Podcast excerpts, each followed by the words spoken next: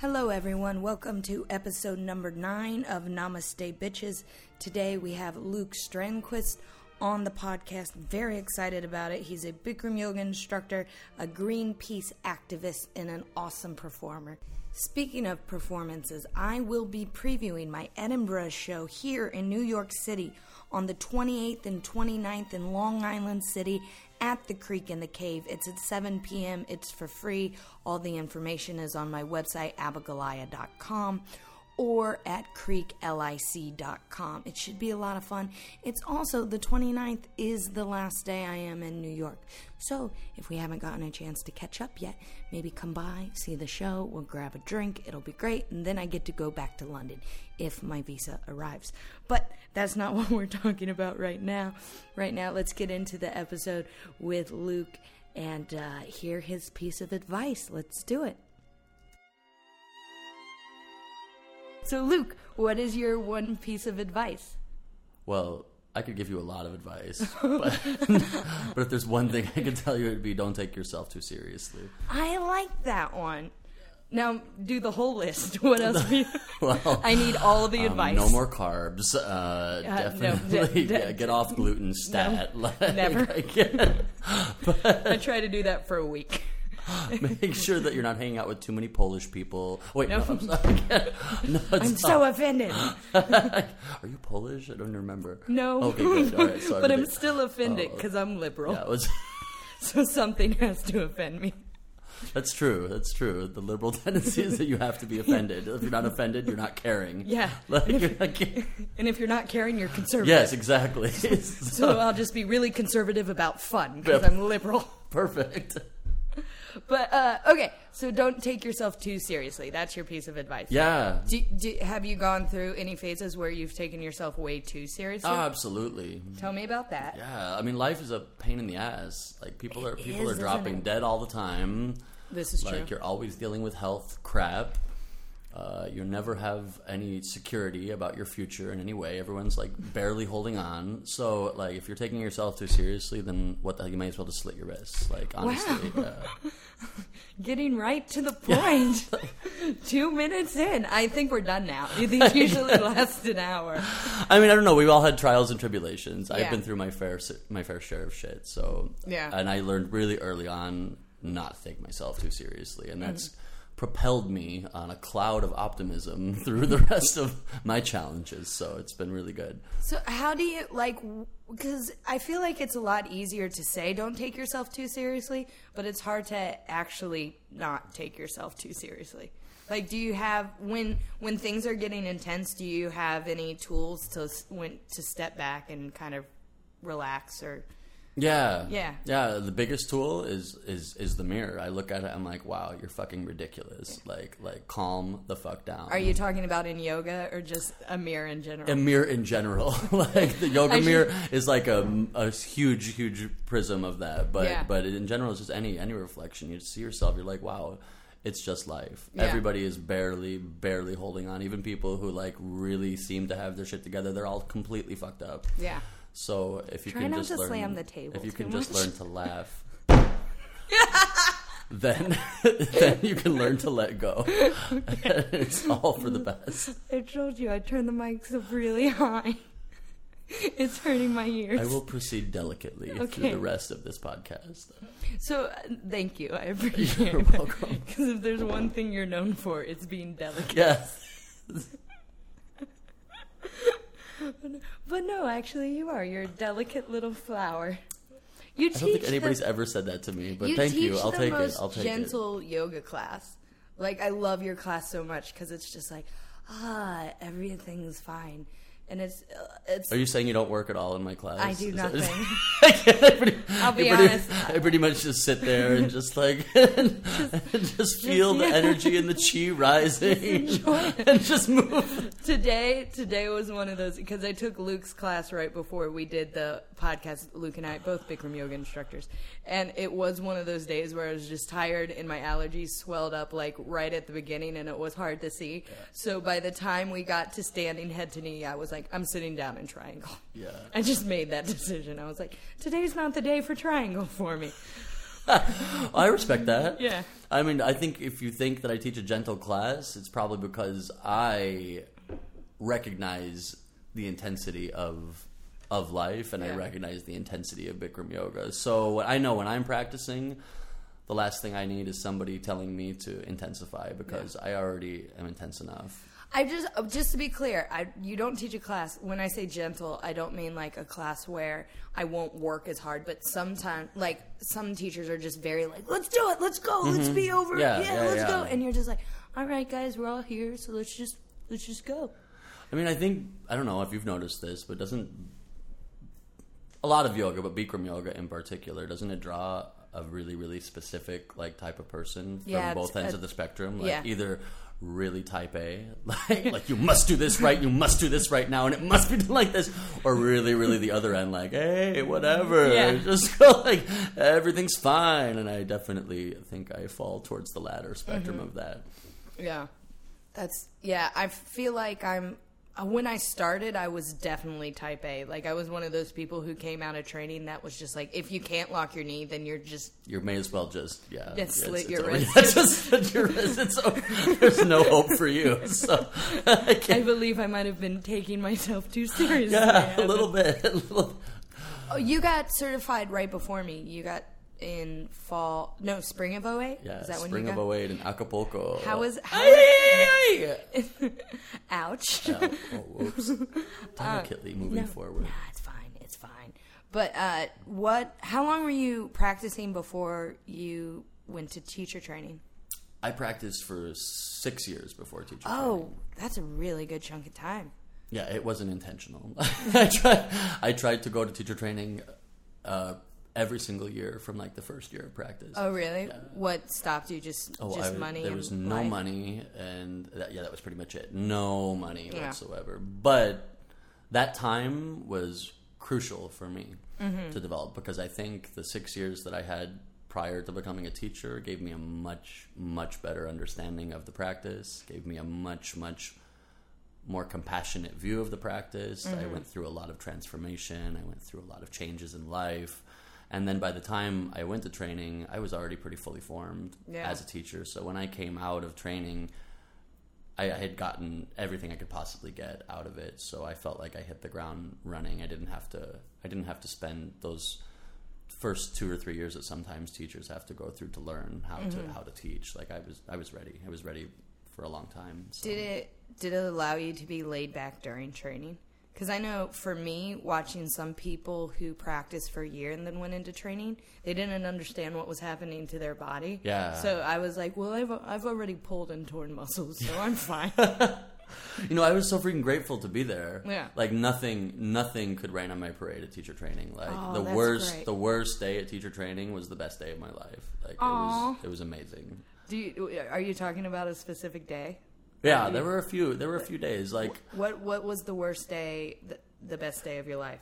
do you know what? Like, honestly, I can't even. It wasn't even something specific. Like everybody's uncovering emotions and Mm-hmm. and and learning new things about themselves at teacher training. But for me, it was like on the most mundane day. We were in lecture with the anatomy guy, doc, Dr. T or whatever his name was, and Mm-hmm. Trapani. and he was yeah Trapani. I yeah. can't believe I remembered He that. He loved my ass. He Of course he I could do no wrong, like because I had studied all the answers before training. It's not like I knew them, but I had studied them and Yeah. memorized them. So I always was like that guy who knew everything. Oh Yeah, God, he so I was like you. teacher's favorite. but he was like talking about like bone marrow or something really, really boring, and I lost my shit. I started like fucking sobbing, crying, screaming. I had to run out of the lecture hall, like, and I just was like, I was out in the middle of these hibiscus bushes, like in a puddle of despair, like, and then I was all like, all right, what's going on? Like, what's happening? And it was still like a really, really good day. It was that was my moment. Other people had moments like that a lot more often at training, but Yeah. I, I only had like that one time where. That's like, interesting that it came during anatomy lecture. Yeah, yeah, was- most people get it while Bikram's yelling. Yeah, no, it was the opposite. It was totally unexpected, and that's what I was trying to like. While I was going through it, I was all like, "What's the matter with you, Luke? Like it's just fucking bone marrow. like, like, like, calm down. Everyone has it. Like it's all right." But yeah, it was a real specific moment. I remember. Oh, that's so cool. Um, what? Uh, so after training, you and I both did the competition at the same time. Oh.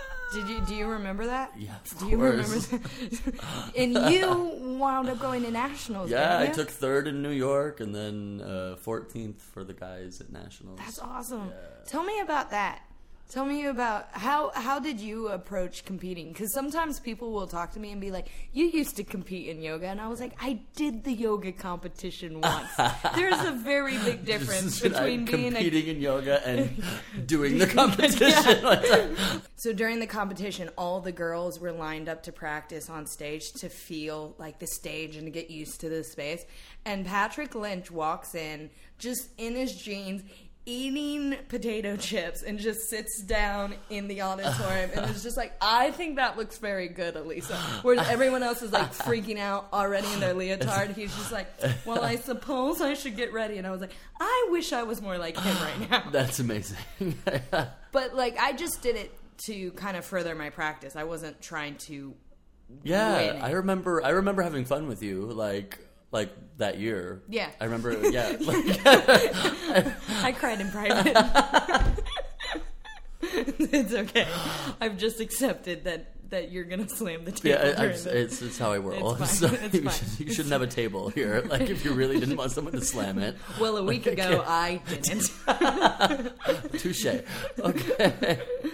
Uh, but, yoga competition, like, I was at the forefront of, of the yoga competition when it first started. So the you, very you've competed before, yeah right? the very the very your first, year I competed that we did competition in New York. and that was and it was when it, it, was, when it was really low key. We did it at the yoga studio. Everyone was like chilling on the floor. Rajashree was there. It was Yeah. a it was a really really like intimate thing. Mm-hmm. But but I could also tell that it was going to propel and grow and become something much bigger just from that point on. So at that that year there was just three of us competing for guys. So I took third it? that year too. you Adam. it was me and Adam and uh, Anatole, who I don't know where he is now. He was like an amazing like Thai teacher. He was Oh, he was cool. really really quiet and really really spiritual and like everything you want your yoga teacher to be. Like, Yeah. But then not loud and brash and full of language and drinking beer. But like, so not me. but that's what I want my yoga teacher to be. So, but most people are looking more for Anatole and less for that. But so I did it that year, and I've always had the Bikram community like in my ear, like telling me, "Oh, you need to be a teacher," and "Oh, you need to compete." And, and I'm really perceptible, so I often listen to what people tell me to do, and, mm-hmm. and that's what happened. So I competed that year and did it, mm-hmm. and then a few years later, I became a teacher because a lot of people were telling me I should become a teacher. Mm-hmm. I think they tell that to everybody though who practices like regularly after a while. Like, like it's time to go to teacher training. Yeah, it's Time to, maybe. it's time to go, and then and then you think like, oh, I'm special. Like, yeah, like it's time. Well, then- you want to know what made me feel good about it, if I may? Uh, I decided that I was going to go to teacher training my last semester of college, which was in Germany. And I went and took one class in Berlin. I took like in the six months leading up to teacher training, I took five classes in six months. Like I wasn't practicing at all because I wasn't living near a studio. But I went to Berlin and I took there, and the woman was like, you need to go to teacher training like right now and she didn't know me and i was like oh good because i was thinking about it but she like we had never met before so i was like it's a sign but yeah anyways that's me enough about you. Back to me. Back no, I'm, I'm, you. Just.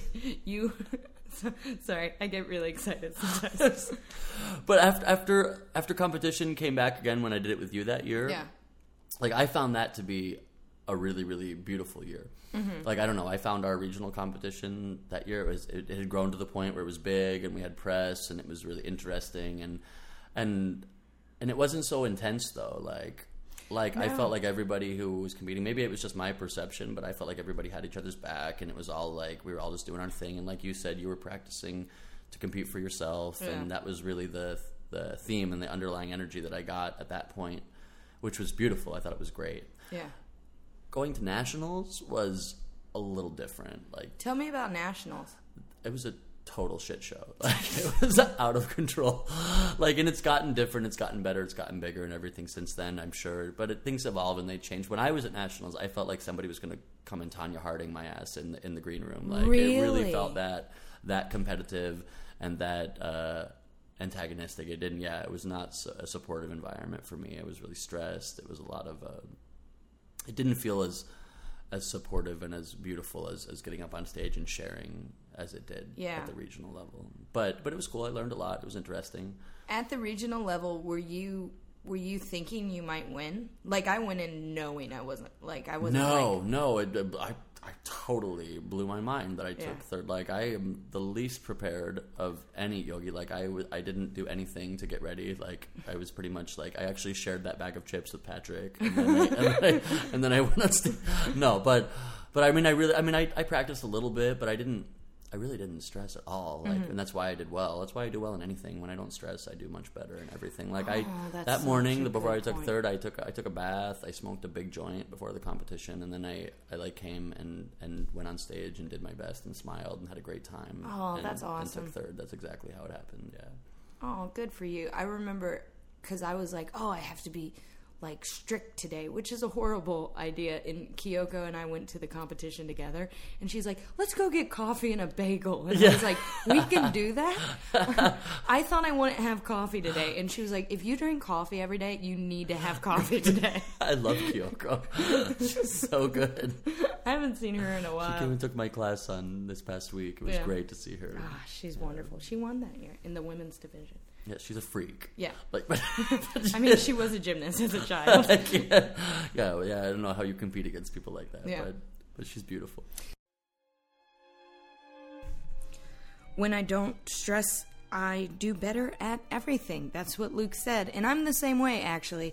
And I just wish I could remember that in those moments where I'm stressing out. But he's got a good handle on things. You know, he's always has a positive outlook, as is clear by the way he talks and his whole philosophy of don't take t- things too seriously. Up next, we start talking a little bit about his performance life, which is very cool. He's an incredible singer. He's just started to write his own music this year, and uh, we plug it at the end of the podcast, but I just want to say it now. Uh, he's on the YouTube, uh, for those of you who are into the YouTube, but his YouTube page is Daniel Luke. So if you go there, you can see uh, some of his songs and listen to him. So maybe take a break from the podcast and go listen to him now or listen to him at the end of the podcast. We were actually going to put one of his songs at the end of the podcast instead of playing ca- classical music, but it didn't work out. We couldn't get the MP3 in time and all that. But uh, you can go to YouTube. And uh, if you're not doing that, let's go ahead and listen to what is next. So you do yoga, but you also um, are a performer. Mm-hmm. How's that going for you? Well, I've been an actor and a singer my whole life, so uh, some days it goes better than others, but you you always are what you are, and Yeah. you can't really change it. So it's been good. I just finished doing a competition at the Stonewall Inn. Yeah, we were talking about that a little bit on the ride over. Did you? I like it. This is this episode is going to be just Luke competes. Yeah, Let's talk about all the competitions you've ever I'm done. really not a competitive person at all either, but somehow like I get drawn well, you into this stuff. you like- just strike me as a person who's like, oh well, yeah, sure, why not do That's that? It exactly pretty like much how it goes. Yeah. exactly. That's how I got in this one too. Like I was, I, I actually needed to sing. And didn't you say you came in third for this one? I came in one? third for this one too. Yeah, I never go past third. Like I'm, I'm really. But you get I'm really third. happy to be number three. I, I'm worried about my ego getting too big if I go further, so Fair I enough. always like hold myself Yeah. back a little bit Yeah. and just like, yeah, let's just do three. Yeah, yeah, it's perfect. But same thing for this. Like I didn't prepare for this competition. I didn't. Uh, I didn't even know how long it was going to go or what, What it was exactly did you have to do for it? You said it was a singing competition. It was it was set up like American Idol or The Voice, but in a bar. Like we had to sing every week, and as it progressed, and one person went home every week, we had to sing more and do two songs. Did they have dramatic lighting and sounds when everyone Yes, was they voting? did everything, and a snarky Was panel of judges. really annoying? It was I I- really, really Because the. Stonewall is such a cool, intimate space. I'm never going there again. No, I'm just. I mean, I mean, I mean, I spent so much money and time there over the past three months that that I've really given my part to gay rights. Like I've done it. Like if sucking a cock wasn't enough, like I have paid my dues to the Stonewall Inn. Like, Thanks for the riots. Now I've done yeah, my time. yeah, exactly. But I really, I needed to sing. Like I had to in February when they were having auditions for this. I I had a really bad news Can I ask what that was? You you don't have to. Yeah, no, it's no problem at all. Notice I'd, I'd, I'd come back from a vacation in Hawaii, Mm-hmm. and and as soon as I got back to New York, I just the shit hit the fan. Mm. All these things started going down. There was financial problems. There was uh, people dying, Mm. and I had just gotten some news of, of a friend of mine who passed away that morning. And and I was just bummed out. And Oh. Yeah. when I'm bummed out, I, I almost always need to get on stage. Like it's usually the best therapy for me is to is to go and perform and just give and, and do that for other people. It always helps me. Mm-hmm. So I was like, I knew I needed to sing that night. And I was like, I'm in New York. Where can I go sing? And I was walking down in the village, and they were having auditions for season 15 of Stonewall Sensation. Season 15? Yeah, Do been- they do one a year or do they do two a year? they do one a year. This shit has been going on forever. Wow. Yeah, it's really out of control. Okay. Someone needs to stop. I didn't realize it was that big of a thing. Because again, the stuff. I didn't is either. such I didn't a like. realize I'd never heard of it, but but you know, season fifteen, not Yeah. too late. So I auditioned and I got in, and and then yada yada yada. It led to being stuck there for the rest of my life until until it just ended a few weeks ago, and and I took third place. Very cool. Do you have any other performing things coming up?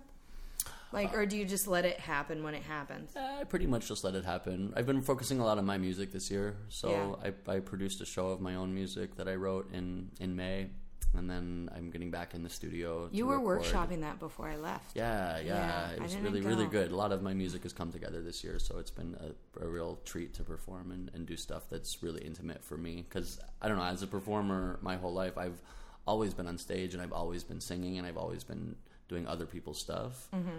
Which is great. But you're you're hiding behind that, Mm-hmm. which is fine. I don't mind hiding at all. I'm great at hiding. I was really, really good at it as a kid too. But but at some point to step out from from hiding and to really really show yourself is is a whole different kind of performing and that's what i'm finding doing my music which has been interesting it's different Cool. Uh, What what in, what got you to start writing yourself? Like, it's just a totally different ball game. yeah you know i've always written myself i just never Oh, shared really? it like it was just for me it was like therapy Uh-huh. so performing for uh for other people yeah it's for me but it's been also for other people i knew Mm-hmm. i had talent i knew i had a, a gift to be able to share and i, I figured that out really early as Mm-hmm. a kid and so i quickly realized oh i can i can improve people's lives by by performing and giving my energy to them but performing my stuff is yeah it's it's really different so this year it's been just stepping out and like trying to to show show that to people and it's been cool the response has been great That's been awesome. fun, yeah When are are you gonna do it? Are you gonna do anything before I leave?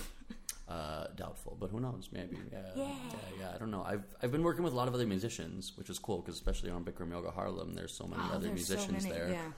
and doing this competition, even though it was like soul sucking, like I, I was able to collaborate with a bunch of people. So it Were you awesome. singing pop covers?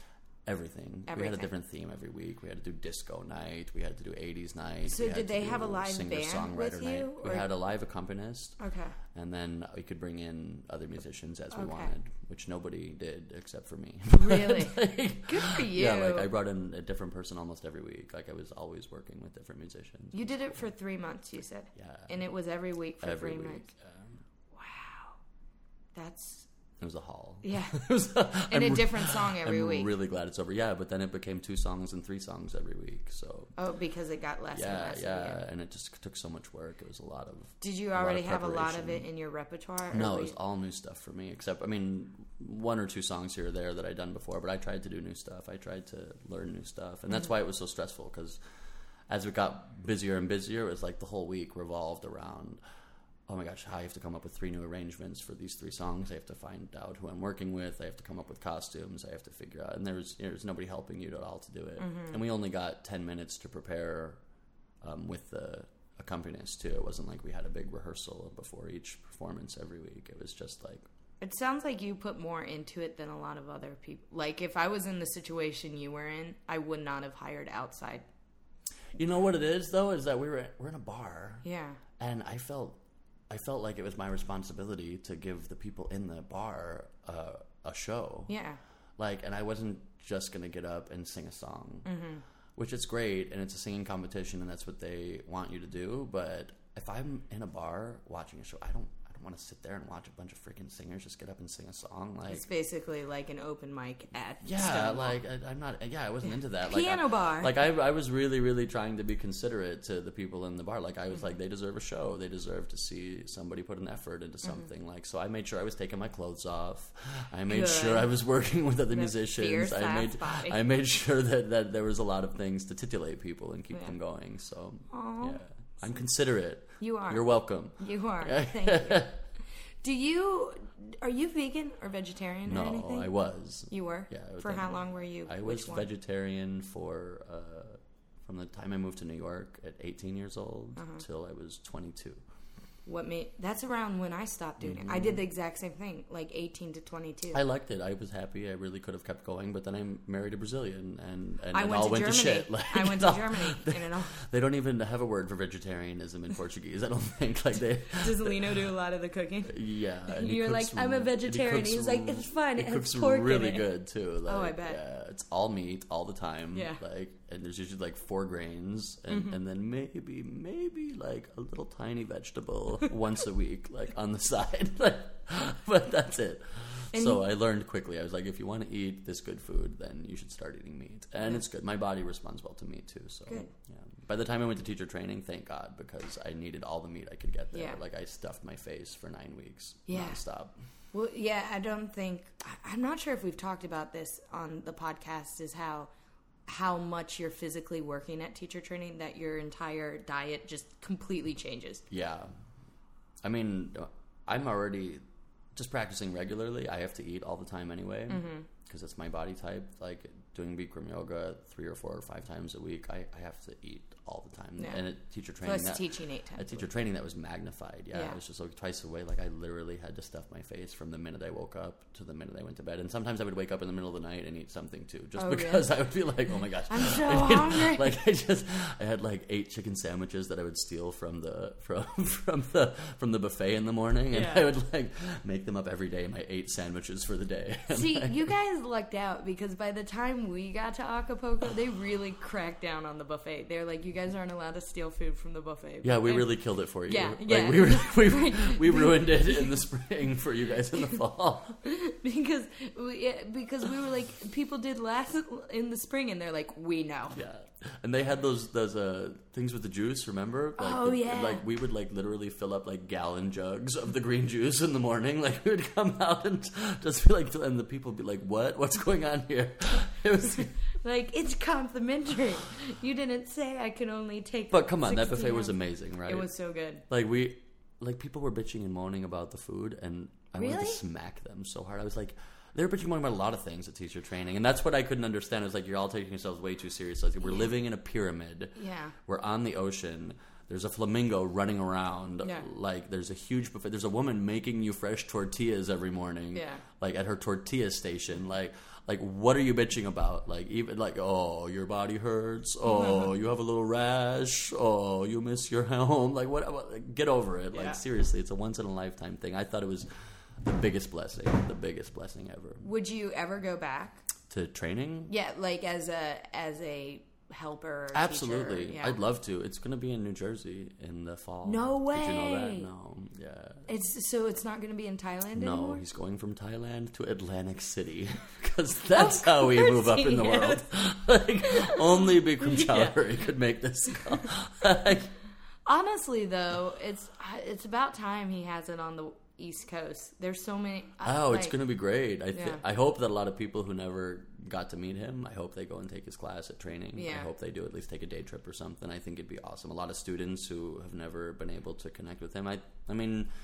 Let's face it. A lot of people don't have a lot to do with Bikram. Yeah. Like even if they practice the yoga, like he doesn't have a lot to do with their life. Like they're doing the yoga, they're living Yeah. their life. They don't think about it. But it's such a cool thing to have that lineage still. Yeah. And a lot of people don't have that. They don't have that that that person around still anymore, and we can still connect with him regardless of how you feel about him. Like Mm-hmm. I was gonna still, say, are you are you pro Bikram or or he's a complicated man. I never needed Bikram to be anything more than he is, Yeah. which I'm eternally grateful to him. He's changed my life in exponential ways. Everything changed, and all all for the better. My life got better. My health got better. My career changed. My attitude changed. My relationship changed, and so I always will thank him for that. But I never needed him to be a god. I never needed him to be uh, this amazing guru. Like he is my guru. He's my teacher. But I, but he's he's a man. Like he he shits, he fucks, he drinks. He, like like there's he's no different than any other person in that regard. Like which is brilliant. I think that human beings are incredible. Yeah. And he's an incredible human being.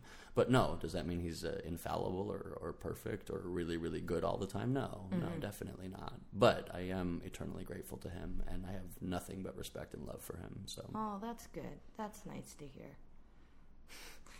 So you're pro Bikram too then? no, I am, but uh, like at the same time, well, I, before I went to a conference before I ever became a teacher, um, and I was so excited to meet him, and everyone was like, "Just take him with a grain of salt, just because he's a." Well, he's a 60 year old Indian man who has very old fashioned values. exactly. So, I don't know. When I went to he's offensive as fuck too, Yeah. and I. But I, I love that. I mean, I'm like, I'm not. I, I need that in people. I need to be able to laugh, and that's what I mean by not not taking yourself so seriously. That goes Yeah. right along with Big Bikram Choudhury. Like he doesn't take himself seriously at all. Yeah. he, he lives for the show and lives to get a rise out of people and l- lives to cause a, a scene and to push buttons Mm-hmm. and really, really like get people fired up. And then that's exactly like what's attractive about him. He's a Yeah. really charismatic guy. Hey guys, big news. Um, I just figured out how to get Luke's song to play at the end of this podcast. So I could go back and edit that little section where I said we tried, but we couldn't get it in the right uh, conversion and blah, blah, blah. I could go back and change that. But I'll be honest, it sounds like just a few minutes have passed for you. It has been hours for me. So I don't feel like doing that. But you get to hear uh, Luke's song at the end of this podcast, 11th A- Avenue. I'm very excited. And uh, yeah, here just then we got a little into uh, the gossipy part of yoga. I hope you enjoyed that. Up next, we talk a little bit about Luke's other yoga practice because his husband is actually a yoga teacher, but of a different discipline. I just want to thank you guys real quick for going on iTunes and taking the time to rate and review the podcast. It's showing one review so far, which is uh, from my sister Allison Shaman, who lives in Santa Fe, New Mexico, and not San Francisco. As I said before, which I totally know, just sometimes I trip over my own words as I'm talking. But um, thank you guys so much. I don't know why they aren't all showing up right now. I'm trying to figure that out.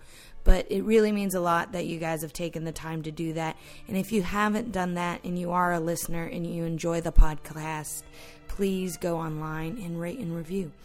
And yeah, that's it. So let's get back into it. Here's more of Luke. And your husband is also a yoga instructor. What, ty- what type of yoga does Lino teach? Well, he's now being referred to as Arjun the Aquarian. Really? Yeah, this is new. I just found out this week. But, but Do you but have to call him Arjun I, I don't know if I have to. I don't think I do. Hopefully not. But but that's that's what he teaches Kundalini yoga. Okay. Yeah. Tell me, tell me about. Do you take his class? Yeah, he's a great teacher. Does he ever take your class? Once every two years, maybe or so. Not a fan of the Bikram yoga. He comes and says he loves it, but uh, he kvetches and moans the whole way through. And uh, yeah, he's that he's that guy in class who's all like, "Oh my god, another posture! Oh, oh, another set! Oh shit! Well, up again, down again! Oh my god!" And he's like literally talking the whole time. You're like, "Shut." Up like just just just look in the mirror and start breathing like shut up and start work. but but he's good he's good Tell me a little bit about Kundalini because I've never actually practiced it before. Kundalini yoga is amazing. It's a really, really good yoga. It's uh, it was brought to the West by Yogi Bhajan, and I find it really, really complements my Bikram practice really, really well. It's all about unleashing energy from your lower spine. So you have it coiled like a snake there, and Kundalini yoga is a really fast-tracked way to release it. So all yoga is releasing that energy, whether mm-hmm. it's vinyasa, ashtanga, Bikram yoga. It doesn't matter what you're practicing. the goal is to raise, raise consciousness, raise energy, raise awareness, bring it up from the lower areas where you're just fucking and eating mm-hmm. to the higher areas where you're feeling and thinking mm-hmm. and and accessing your higher power. But Kundalini Yoga is like a fast track process for that. So the work you do in Kundalini Yoga, which is different every time depending on, on the day and the Kriya and the set you're working on, mm-hmm. but it's always with that goal. So it's What's like a Kriya real, mean? Kriya is a is a set of of of exercises, whether it's asana and meditation and breathing exercise put together into a set. So mm-hmm. it's called a Kriya. Okay. Cool, cool, cool. Yeah. So, like, what's give me an example of a kriya? Uh, well, they're different, so they can be really. Like in Kundalini, what's what's an example of something? So you're always working really specifically in Kundalini Yoga. So the kriyas are all set for a very specific thing, whether it's the kriya to release childhood anger, Mm-hmm. or the kriya to strengthen your uh, inner vitality, Yeah. or to awaken your sexual deity, or the kriya to just build a stronger foundation, or the kriya to strengthen your back, or the kriya to let go, or whatever. It's a Mm-hmm. wide, wide, wide spectrum of different areas you can target and different things you can work on and it's really specific. That's what I like about it. It's it is very specific. And usually, when you're working in Kundalini yoga, like like I don't know, I, for example, I was practicing the Kriya to release childhood anger, and I I thought I had released all my childhood anger. Like I really didn't think there was anything left to release, and I was like, whatever, whatever. I'll just do this little Kriya, no problem. And no joke, like halfway through. Like shit, a torrent of childhood anger came like Really? rushing out. I was like, "Holy fuck, where did this come from?" Because I didn't even know that was in there, and it, and it really, really, it's how it always goes with Kundalini yoga. It's really effective. It just targets things in a real specific way. That's awesome. So, how often do you practice Kundalini? Mm, I, I go a couple times a month. I try to, yeah. And then, how often are you doing your Bikram practice? Mm, Right now, I'm about like three to five times a week. That's good. Yeah. And you teach eight times a week. hmm Because we were talking about that, about how I feel like after about three years, people step back and they don't teach eight to ten classes a week. a As I said before we started, I was like, "You're one of the few who keep or keep going." It's a lot of heat. Let's be honest. yeah. Like you know, you're freaking in that room, like.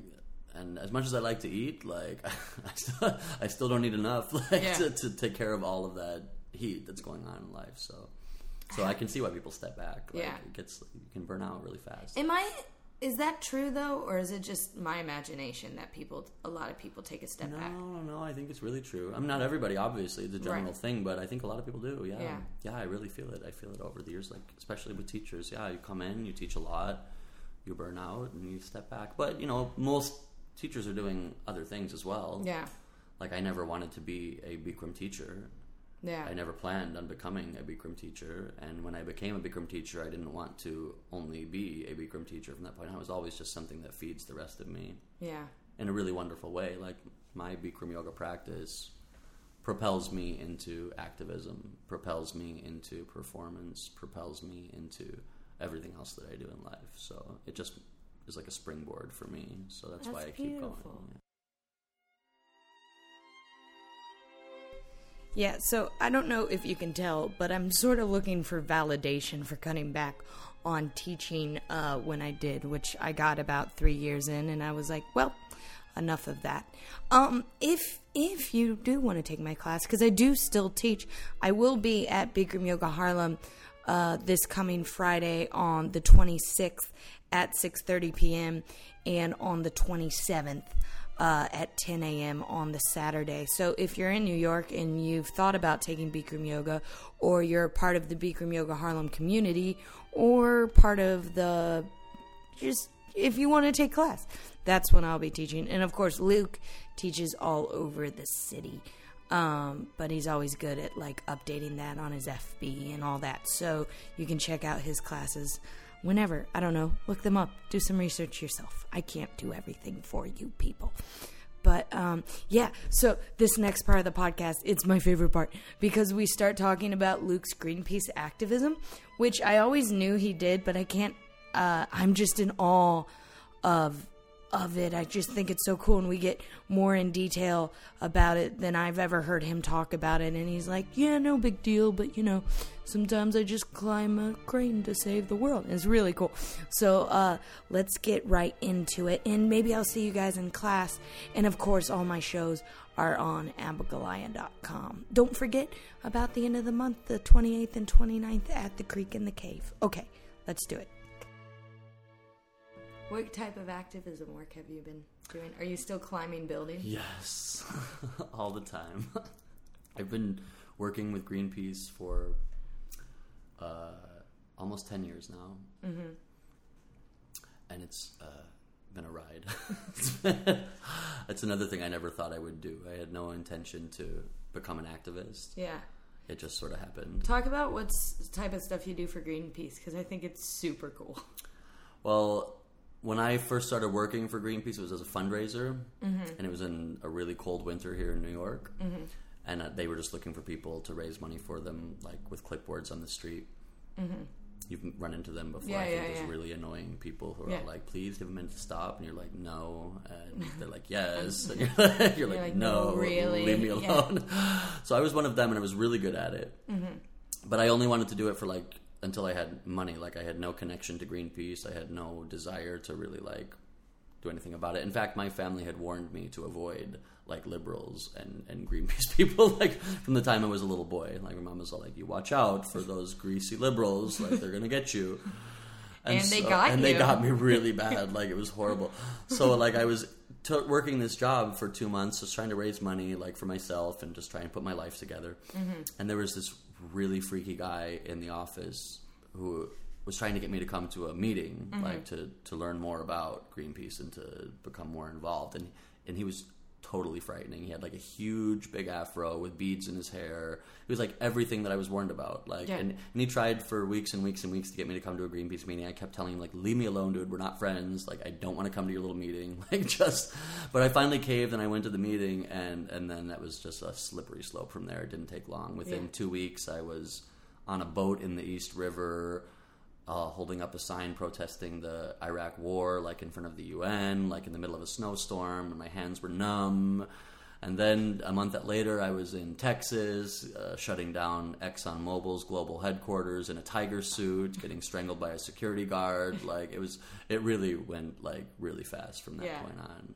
And because the footage that went out to the media from that action in Texas looked so good for Greenpeace, they started using me a lot more after that. Oh, so, yeah? yeah, that was what started my Greenpeace career. Really, they they trained me to climb. They trained me to uh, be a police liaison and work in nonviolent direct action and all different. Oh, uh, what's facets. a police liaison? I don't even The know. person who who deals with the police. while people are doing illegal activities, try, trying to Look maintain a, yeah, trying to maintain here. a sense of, of, of communication and keep the channels open and and make sure that they're not distracting the activists from their death defying work like by going on. So it was good. I honestly I never ever thought I would get the skills I got from them. So Yeah. it's a real amazing thing. I've always loved to climb on stuff, but to have the backing of an organization behind you telling you that they'll pay you to climb on stuff and Mm-hmm. that they will uh, help you to climb on stuff and that you're going to be doing it for a good cause that's just like a win-win-win for my book And the reason why they pay you to climb on stuff is because it's essentially a publicity stunt to create awareness of a issue. well yeah exactly i mean nonviolent direct action has a long history way before greenpeace Yeah. but greenpeace has really really brought it into the 20th century. And there's not too many organizations that are still applying it in the way that they have with as much backing. So i think it's important. I think it's really important to stand up to power. I think that it's really important to uh, to break the law. I think it's really important Have you to- been arrested? many times. Yeah. yeah. And it's always more fun than the last. Every time. Every time. Each time just warms my heart. No, I hate going to jail. But but I will go to jail like for the right for the right thing. Yeah. Like I absolutely will. It doesn't bother me at all. Have they ever asked you to do something where you were like, I just don't feel like that's my cause? You, you know, not so much the cause, but I have to feel really, really supported by the people I'm working with Mm. and the environment that I'm in.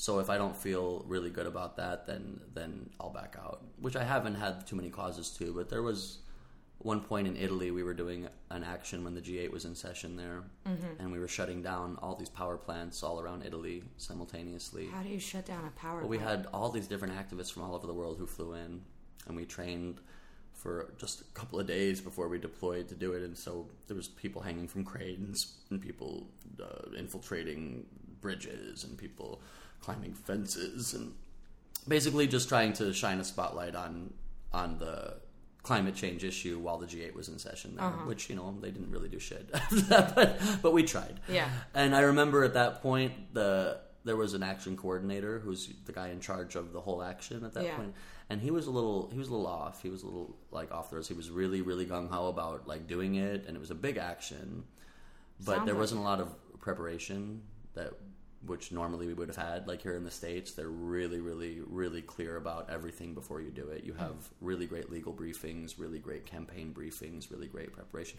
And in this case there was just a little bit less preparation. And by the time people were doing really dangerous stuff it started to get a little a little iffy for a lot of us. So then uh, it was good that we backed backed out of that. Like we did, we deployed for a while. Like I was hanging from a crane for a few days, and there was a lot of work that happened, but but it wasn't it wasn't as well prepared as it should have been. So mm-hmm. that was one case. But but generally speaking, no, Greenpeace is awesome, and they've always kept me really well prepared and really well informed, and they've taken great care of me and everyone else I've worked with. Very af- cool. Yeah, all the way through the process from How often do you are you deployed for Greenpeace? I never know. It I sounds never so intense. Yeah, I love to. I love to work for them, but it's literally like a phone call. Like, Yeah. So sometimes twice a year, sometimes once. yeah, a year. yeah, exactly. It can be. I mean, it depends on on how much uh, availability you have in your life, and it Yeah. depends on how much arrestability you have in your record. So, like, if I have something that I did a year ago that I'm still on probation for. Then they can't really use me in the same role as I normally would be used for. You know, there's other Yeah. roles like I can help out in other ways depending on how much energy and time I have. But I like to climb. I like to. Mm-hmm. That's my favorite thing to do for them. So that usually means you get arrested, and it usually means you go to jail. So that usually means a little bit of recovery time as you deal with the legal process Yeah. that that unfolds after that. So wait, how many times have you been arrested? I feel like I asked it, but it didn't get answered. Four- for Greenpeace or in general? like Oh well.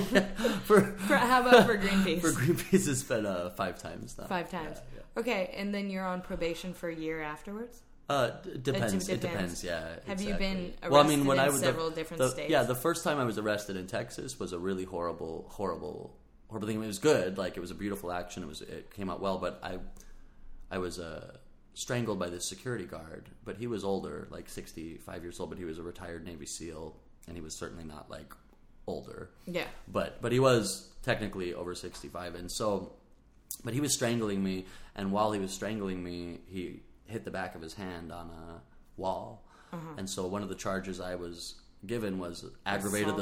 assault of an elderly person which that looks great on a record right like people people think you're going around beating up old people all the time like and that just wasn't the case at all and that took about two years for them to get that expunged we had a big long court case and And big- Greenpeace took care of getting that expunged. yeah, yeah, yeah. It was just great. a long process. Like, and there was international activists there for that too. So there were people who had to come back from from other countries over the two year process back to Texas, and we had to meet up again and go to court there.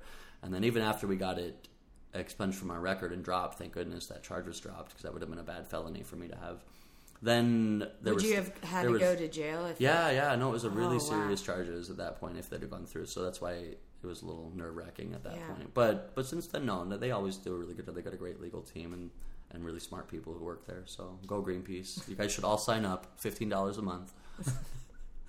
Save the planet. save the planet, help Luke climb I, shit? I that's literally where that money goes, though. Yeah. So I always tell people like like when you are signing up, whether it's a one time donation or whether it's a monthly, doesn't doesn't matter. Like that money literally does go to to supporting the work that I do. So Mm-hmm. like it that like it, it buys my training, buys my plane ticket, buys my food, like and and puts me on a crane somewhere. so In your training creates awareness of certain issues around the world. Yeah, That's- really, really great stuff. I mean, I've a lot of times you're fighting against things like that are really, really hard to, to grasp, like Yeah. climate change. You know, like what do you you know, how do you fight climate change? Like whatever. I'll go hang on a crane but for four yeah, years. but other times that I've worked, there's been really concrete things that have that have happened as a result of it. Like so, when we shut down a power plant in the south side of Chicago a few years ago, it was in a really poor neighborhood where all of the kids were sick with asthma and respiratory problems from this power plant. Yeah. and they'd been trying for ten years to get the city to listen to them, to get the state to listen to them, just to, somebody to listen to them and say, "Shut this thing down, please." Like it's just because we're poor that you're not listening to us, and this would never happen in in a rich neighborhood, you Yeah. know. And so to go there, and it wasn't just Greenpeace, like they pulled together a lot of different groups, but Greenpeace was large enough to bring the media spotlight.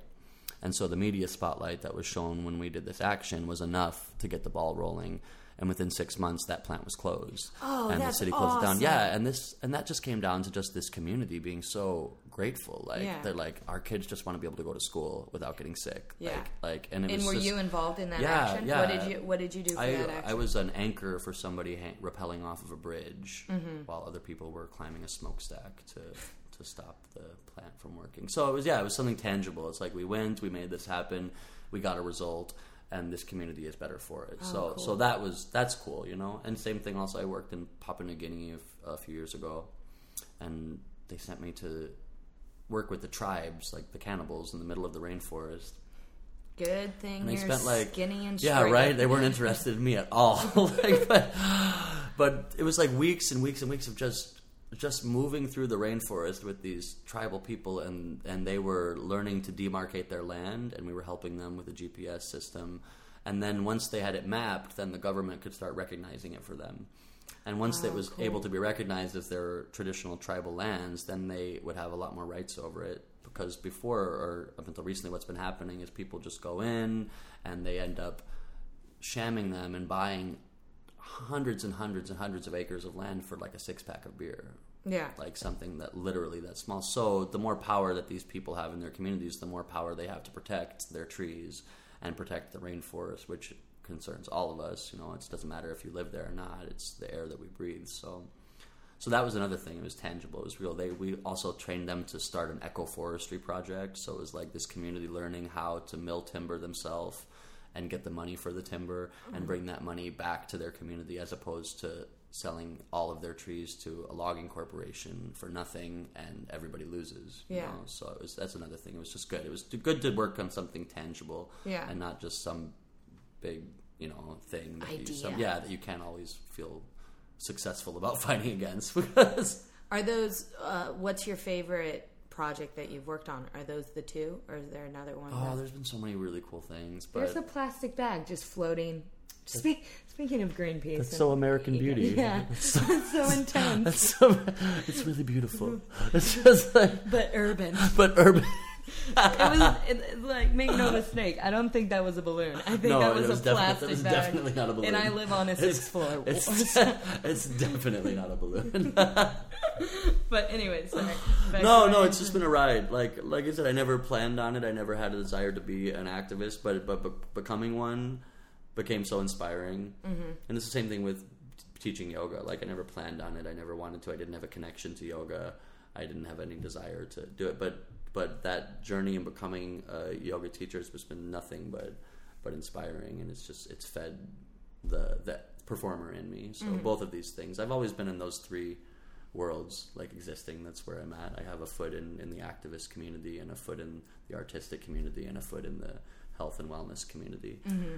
And it's always been like a balancing thing. When i'm doing too much of one i feel like i'm not giving enough to the others. So mm-hmm. it's always best when i'm equally spread in the three and then then i don't feel guilty I'm, I'm saving the world i'm saving people and i'm saving myself all at the same time so That's I have a lot of saving to do like, You're literally a superhero, Luke. Ooh. Balls to the wall. So what's what's next for you? Do you know in life, not not in just like careers, but I was telling you I want to move. I wanna, know. I want, to, I want to exit the city. I didn't. I didn't want to say. Oh my god, is this official though? Like now that it's on a podcast, na- does that mean does that mean does that mean I have to go? I can't.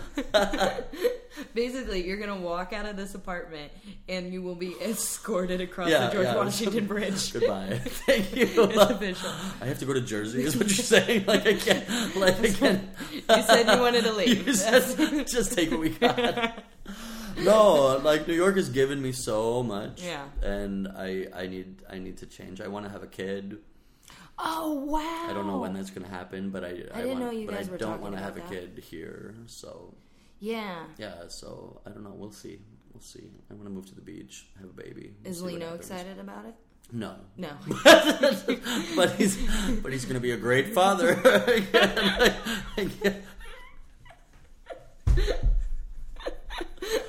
he wants some ashy black babies. He wants. He already has names for them all. Though. Oh, does yeah, he yeah. really? Yeah, Menemsha. I don't know about that, but we're, we're going to talk. We're I can't talk. wait. You guys are gonna be my first friends to ever name their baby Abigalia. Oh, totally. I, I'm not sure if I can get you on board, but I'm pretty sure if I just start emailing Lino, I can make I it think happen. yeah, I think you can. Yeah, he's susceptible to your Yeah. charms. like just like, especially if you come and take his class. Oh my gosh, then he'll do I, anything for you. it's that's one of those things I've been meaning to do for. Well, he just taught one, and I Yeah. was supposed to come last Yeah, night, yeah. and I wound up building a couch. But to be honest, that's fulfilling. Well, Like, no, I'm- I'll be I'm- honest. I feel just a lot better now. It looks this is- really good too. Your couch is Well, because because it was uh, what was it? It was it tantric? What what what what? It was what it was it was a tantric kundalini yoga class to awaken your sexual deity. Right. And you guys kept stressing that it needed to be single girls and single guys. And because right now I'm in a relationship and I haven't seen my boyfriend in four weeks, part of me is like, if I go there, You I'm gonna cheat on my boyfriend. Like, like, you're like this close to being single. well, that's why I was like, I was like, maybe, maybe I should just concentrate on building furniture today. But you know what? It was actually really cool. I mean, I wasn't at the class, but I came to the after party, and Mm-hmm. and it was all based. My friend, my friend Rosalind Hart, aka Dr. Alex Schiller. Mm-hmm. yes, which I saw her first show. I saw a show she did. At Shells, or you saw? No, you saw an NSA. Yes. Yeah, yeah. It's Yeah. a great show, Yeah, right? yeah, yeah. Yeah, it's super fun. But I helped. I her- got laid after I, that yeah, show. so that's the whole point of the Yeah, show. Yeah, exactly. I helped her create this character like years ago, and it's really flourished. She does a show at Joe's Pub now, and it's been going on. She's done it actually all over the world. She's done it in, on the West Coast, and I think she's done it in uh, in the UK, I Mm-hmm. think too, and also in in DC. And now she has a book out too. It's all Oh, taken off from from this idea that, that she created, and I helped her come up with the name and helped her with the initial stuff. She did; it was all hers. Definitely, I'm not going to take credit for her work, but Mm-hmm. but I was a driving force to get her propelled to it Mm-hmm. and to see it like grow into this thing is has been awesome because it's really just basically about awakening people's uh, sexual power, mm-hmm. which a lot of people tamp it down more in America, I think, than other places, but but all over people can just tamp it down and not really. They're either scared of it or they or they're uh, or they let it overrun them or or somewhere just in between those two right but it's really a power and mm-hmm. sexuality is a power and you should own it and you should embrace it and it's such a beautiful part of life and a lot of people aren't living so to see this show which is a really fun show Yeah. and this book which is a really fun book and this character which is a really fun character help to manifest that has been really really awesome so that's what this class and this party was last night was the same thing just Cool. a furthering of that Awesome. Wake up, people! Wake up and get laid. Amen. Life's too short. Don't take yourself so seriously. Go, go and get laid. Do it now. Do it now. Advice number two from Luke. Yeah, yeah, Don't yeah. take yourself too seriously. Please, Go get laid. Otherwise, you'll never get laid. Like nobody wants, nobody wants to sleep with you when you're so serious. Like That is true. Have you ever slept with a high strung person? oh my it's god, awful. annoying is the worst. It's uh, yeah, it's no fun. Uh, yeah. Well, we're pretty much at. We're kind of at the hour-ish mark. Um, is there anything that you want? Is that you can direct people to to find you to to see when you're doing shows or when you're teaching? Like, yeah, like, like what's? How do we find Luke? Well, follow my YouTube channel. That's where I put up my original music. Okay. So check that out. I'll I'll put it all in the Yeah, notes. Daniel Luke Strandquist on YouTube. And uh, other than that, just yeah, friend me on Facebook, and I'll keep you posted on anything coming up. Do you have any audio of your songs? Yeah, it's on YouTube. It's not like audio. Like Well, my, my question is is if you have just if you can send me an MP3, Mm-hmm. I can tag one of your songs to the end of this Oh, podcast. cool. If if you'd like me to do that, it's yeah, up to you. I, yeah, I might have one. I'll send one to you. All right, cool. Uh, I, it's going up on Monday. All right, so I'll do it stat. so, it so I'm going in the studio now. Yeah, Yeah, so like, right this get it done. um, cool. Okay, wait. So say your YouTube video, your YouTube page one more time. Daniel Luke Strandquist. Daniel. Why? Why? Why don't you ever go by your first name? Because when I was But in you go Arkansas, by your first yeah, when I was in Arkansas as a little boy, I was called Danny Luke, and so I heard a lot of Danny Luke. You get down from there. You get da- don't make me get the hose, Danny Luke. like so, uh, by the time I was seven, I was over Danny. Like I was just like just Luke, just Luke, right? And then as an adult, as a performer. I started to go as just Daniel Luke. Okay. So I brought it back full circle. I dropped the Strandquist because nobody can pronounce it, nobody can say it. So it's just Daniel Luke. Ah, I just call you Luke. Should Yeah, I that's start okay. calling No, you? no, no. no. In the yoga Luke? world, it's still Luke. Okay, Yeah, yeah. cool. But in the performing world, it's become Daniel Luke. Is it yeah. still Danny Luke in the activist world? So they can be like, you get down off that Yeah, Danny yeah. Luke. You get, down. down. off that crane. You get down from there right now. You get down. like, All right. Any? Uh, do you do you have anything else, or the YouTube page is the no, best place to visit get- YouTube. All love right. me up. I love you guys. All right, and I love you. Share it, tweet it. I'll put it on the the Facebook group as well. Sweet. Namaste, bitches. on the Namaste, bitches. All right, and your piece of advice. Say it one more time for me. Don't take yourself so seriously. Amen. Lighten the fuck up. Yeah. All right. Thanks so much, Luke. Love you. Love you too. So that was it. That was the episode with Daniel Luke Strandquist. So find him on Facebook. Uh, he is also on Twitter, and he always tweets his uh, shows and his his yoga classes. So go to at Yogi Luke. That is him. I'm on at Abigalia. All my shows are on at abigalia.com. And tell your friends about the podcast and join the Facebook group and get involved and post things you find interesting. And yeah, let's do it. But uh, all right, no more classical music. What you heard today was uh, Siciliano, which is in D minor by Vivaldi. And uh, oh boy, was that some dour music. But I kind of liked it, so that's why we used it. But now, uh, to end the podcast, we have Luke, uh, Daniel Luke, singing 11th Avenue, one of his original pieces. So thank you so much for listening. Enjoy this song and namaste.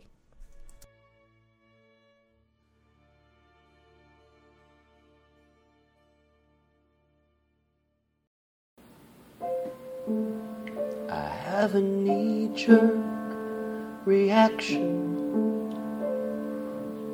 each time you walk inside of a room.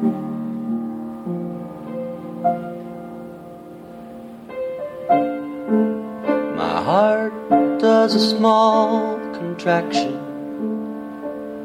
I didn't know if I was gonna see you, but I hoped I'd see you soon.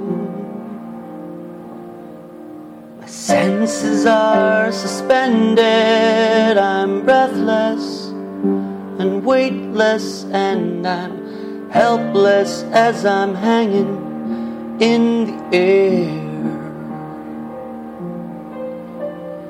I never ever really felt this way before. Am I ever gonna feel this way again?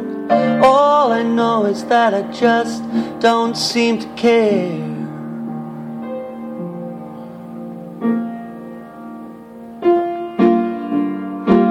Have you been down 11th Avenue?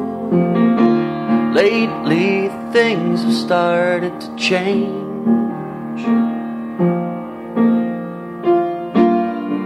And you'll discover things from a different point of view. On 11th Avenue, it's all strange.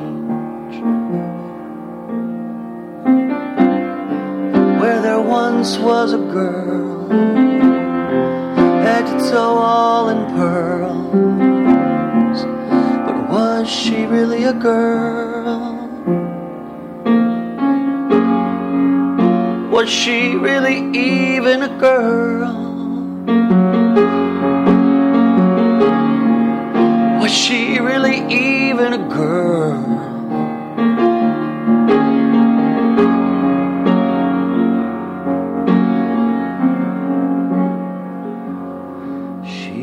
Just a girl, just a little girl.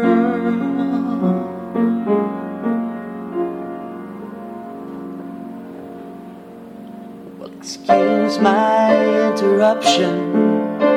It's just my point of view.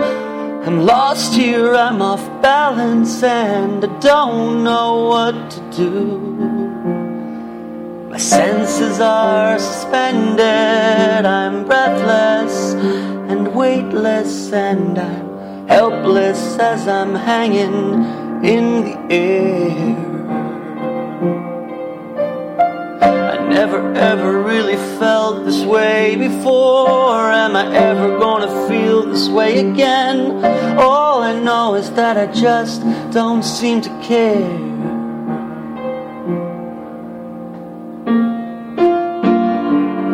Take a walk with me down 11th Avenue.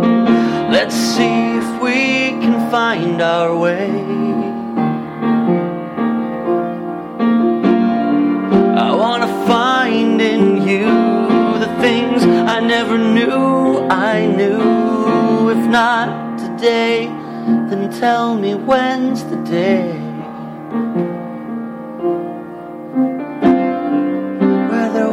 Was a boy, he was mom's pride and joy. But was he really a boy?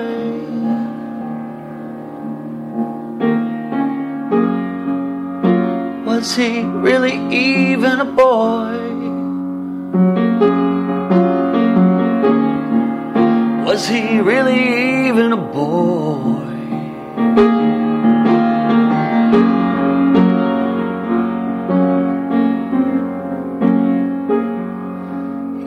Was just a boy,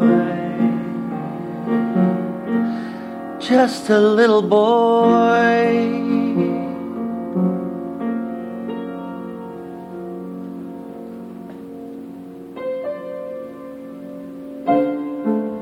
I have a knee jerk reaction each time you walk inside of a room.